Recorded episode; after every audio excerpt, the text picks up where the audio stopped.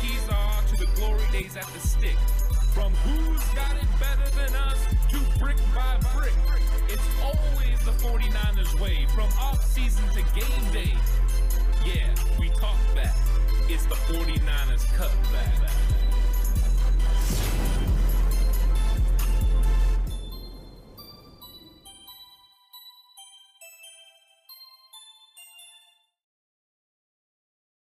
It's 49ers Cutback Podcast time. Welcome to the news update show. Monday, of course, the 49ers held practice.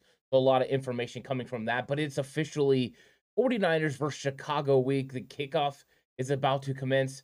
And this is going to be such an exciting week, but there was a lot of news that came out, and I want to get into all that here today. 49ers news update right here on 49ers Cutback. And there's a lot of stuff to talk about, which is going to be fun. But I want to start it off by talking about uh, the the schedule for the week. The 49ers, of course, had practice on Monday. Um, and then today is an off day. The 49ers will not be practicing. They have the day off. Wednesday, as you can see on the screen, they're going to practice uh, at 1:48 p.m. But before that, Kyle Shanahan's going to uh, hold his press conference. Uh, he's been doing them pre-practice this year, which has been interesting. Then he doesn't have to talk about injuries and all that afterwards. Uh, he's good. So after and then after Shanahan, Trey Lance is going to have his press conference. Of course, quarterback one always the part of the press conference on Thursday. Uh, practices at twelve fifty eight. These times are always dead on for Kyle Shanahan. Twelve fifty eight after practice. They're saying approximately two thirty. DeMeco Ryans will hold his press conference. Always like to get a little information out of those. I think they give you some insight on what these guys are thinking. Not too much uh, but they definitely like to put some stuff out there, which I enjoy. And then Friday, they've got practice at 12 18. Uh, after practice will be about 1.30 so as you can tell really light day on friday because they're going to get ready to travel. So uh, that one's a basically a, a walk through day. They're going to walk through everything. It's going to be simple. And then kyle shanahan's going to have a press conference at 1.30 before they go ahead and get ready. Saturday there's no media availability. And then sunday at 10 a.m pacific standard time the San Francisco 49ers kick off the 2022 NFL season against the Chicago Bears. Woo! Can't wait for it. I'm really excited for it. Uh, but what we got right now is I'm going to go over some of the players that were returned to practice, uh, players that, you know, missed practice. Deebo Samuel, the big one, had the knee contusion, uh, was out. He got hurt during the last preseason game, and he was going to be out. He is returned to practice. He's full go to for the 49ers, which is great news. It means he's on track to start against the Chicago Bears. That's what the 49ers need. They need a full array of talent around Trey Lance to help him get off to a good start in this Niners team to get off to a good start. The winnable football game, but you need your weapons to be able to get out there and win. So Deebo Samuel coming back from the knee contusion is good news. Also returning number 27, Dontae Johnson. Uh, he had been wearing a blue no contact jersey, had the problems with the ribs. He got hurt uh, during the Minnesota game, but Dontae Johnson is back and he's going to be playing again, and he's on the practice squad. He could be the target to be elevated for week one against the Chicago Bears with his versatility to play safety and play corner. He might be the perfect option for the 49ers because they have, they're going into the game with five cornerbacks. Last year, they went in with six. They're going in with three safeties. Last year, they went in with four. So to me, Dontae Johnson seems like the most logical. Of course, Tashaun Gipson, also a possibility, a veteran for many years in this league. And Tayler Hawkins, the young upstart out of San Diego State, one of my favorite undrafted free agents. But uh, it looks like Dontae Johnson will probably be that guy, but let's see how this continues to develop as we move through this week. If he's that guy, maybe we'll get some insight from DeMeco Ryans when he holds his press conference. I don't think Kyle Shanahan's going to give us anything, but you never know. Uh, next up, linebacker Oren Burks did not practice. This is a big question mark for the 49ers. Linebacker has been, you know, an injury uh, filled part of their roster last year. Azeez Al-Shaair missed games. Dre Greenlaw missed most of the season. And now we're rolling in with a backup and a huge special teams player like Oren Burks, maybe not ready. Now they've insulated themselves with a tremendous amount of linebackers, which we'll get into a little bit of who they've brought in. But also they have uh, McCrary Ball as well that's on the practice squad that can easily elevate him, make him available for the game. So they could go that way. They already got Curtis Robinson on the IR. That seems the most likely, but they did sign another linebacker, which we'll get into in a second, who could help because also linebacker Dre Greenlaw has not been practicing, dealing with an elbow injury. So he's wearing the blue no contact jersey. This is something we've actually seen from Dre throughout training camp. He had days where he wore the blue no contact jersey and wasn't able to practice. So hopefully Dre Greenlaw is going to be able to get out there. Hopefully Kyle Shanahan will shed some light on Dre Greenlaw in tomorrow's press conference so we know if we're going to go rolling out there with the three linebackers that we want for our base 4 3 sets, or if it's going to be Azeez Al-Shaair rolling with Fred Warner. And then is it Demetrius Flannigan-Fowles who's rolling with them because of the injury to Oren Burke? So a little bit of question marks in that front seven. I think as long as you got Fred, you're feeling a little bit more comfortable. But it was just last year against the Chicago Bears where Justin Fields took advantage of a injury weakened linebacker group and had some big time plays. So the Warriors definitely want to be healthy in that front seven. It will go a long ways to have these linebacker core together. You want those top five guys, but if not, you do have players on the practice squad that you can go ahead and get to. But I think the linebacker depth uh, is something that's a little concerning right now with Burks and Greenlaw potentially being hurt. Also, you've got question marks surrounding offensive lineman Daniel Brunskill. He has a hamstring injury. He did not practice. Think this is one of those things of the why they got Hance. That's why they brought him in. Uh, they needed to make sure that they were going to have you know Blake Hance available, able to help this football team because uh, you just don't know what's going to happen with Daniel Brunskill. When it comes to a hamstring, you're just not sure if a guy's going to be healthy.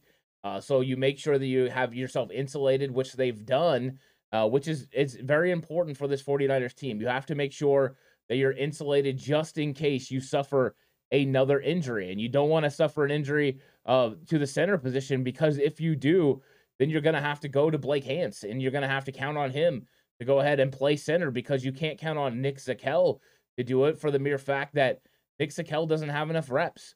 Just don't have enough reps from Nick Zakelj at the center position. That is a future development situation. That's not a right now. Uh, but Hance is going to be tasked with that job.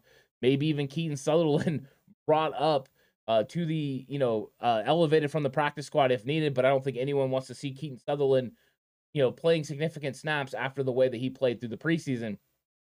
But the 49ers also made some signings to their practice squad. This is what I was alluding to earlier signing a linebacker and signing linebacker Buddy Johnson. Uh, Buddy Johnson's a fourth round pick. Uh, he came, for, uh, he was with the Pittsburgh Steelers. They released him and let him go this year, waived him. 49ers end up signing him to their practice squad. He was played at Texas A&M. I went ahead and watched some of his film. Pretty exciting player. There's a guy that has got a lot of speed, gets after it. Now there are question marks about him you know, covering in space. I think that's something that he needs to work on. Decent size, 6'1, you know, close to 240 pounds. I think he's got an NFL body. So the 49ers can be excited about that. To me, he flashes in the run game. Really good at, you know, making tackles inside the box, which is nice to have on your team. And also, he's a guy that's had some, you know, some playing time in the NFL. So he's a guy that you can count on with these injuries that you've seen. The 49ers definitely needed to make sure they got a guy, and they did. Um, and I think that, you know, getting Buddy is important for the 49ers to continue their depth. You have McCrary Ball, who's been with your team the entire year, but just insulating yourself. Curtis Robinson's on the IR. Warriors are doing a very good job of making sure they continue to pick up guys uh, that are going to help. And the other one that they signed was lineman Leroy Watson, who to me is a very interesting one because he's a converted tight end who, you know, was with the Atlanta Falcons. He was an undrafted free agent, but he played at UTSA with Spencer Burford and uh, he's a he's a big guy. He's six foot five, 270 pounds. That's a big tight end. Now he's going to be playing tackle in the NFL. Now this guy is a complete developmental prospect. Warriors are going to have to do a lot of work to get this guy ready and available. But you got to love upside because anytime you have a guy that's six foot five, 270, but has 35 inch arms, 35 inch arms is really really good uh, for a offensive tackle. So you got to like that part. He was known as a blocking tight end in college. So I think he understands what you have to do as a blocker. And just seeing the fact that Spencer Burford developed at UTSA makes me excited about the potential of you know somebody like Leroy Watson potentially being able to develop into a player in the long term.